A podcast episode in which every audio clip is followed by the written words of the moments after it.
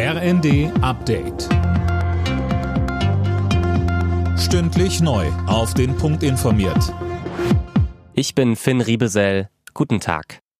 Seit heute früh streikt das Bodenpersonal der Lufthansa inmitten der Ferienzeit. Die Gewerkschaft Verdi will so den Druck in den Tarifverhandlungen erhöhen. Die Lufthansa hat an den beiden größten deutschen Flughäfen Frankfurt und München fast alle Verbindungen gestrichen. Rund 134.000 Passagiere sind betroffen, bei denen sorgt der Streik für reichlich Frust.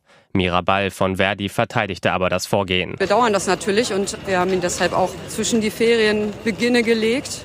Nichtsdestotrotz ist das natürlich eine unangenehme Situation, aber es liegt auch in der Hand des Arbeitgebers. Dieser Streik kommt ja auch nicht aus dem Nichts, der kommt ja aus einer längeren Geschichte heraus. Der Arbeitgeber hat die Möglichkeit, diese Situation zu beenden und übrigens auch die Belastung des Personals und die Überforderung des Personals zu beenden. Die Getreideausfuhr aus Häfen in der Ukraine ist offenbar wieder angelaufen. Das teilte die ukrainische Marine mit. Imme Kasten. Die Häfen von Odessa, Chornomorsk und Pivdeni sind wieder in Betrieb, heißt es demnach. Die Ukraine und Russland hatten sich am vergangenen Freitag auf ein Abkommen geeinigt, das die Wiederaufnahme der Getreideausfuhr über das Schwarze Meer regelt.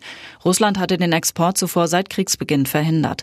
Und nur einen Tag nach der Unterzeichnung des Abkommens war der Hafen von Odessa bombardiert worden. Die Ukraine ist einer der weltweit wichtigsten Getreideproduzenten. Von heute an kommt noch einmal weniger Gas über Nord Stream 1 nach Deutschland. Der russische Energiekonzern Gazprom senkt die Liefermenge auf 20 Prozent.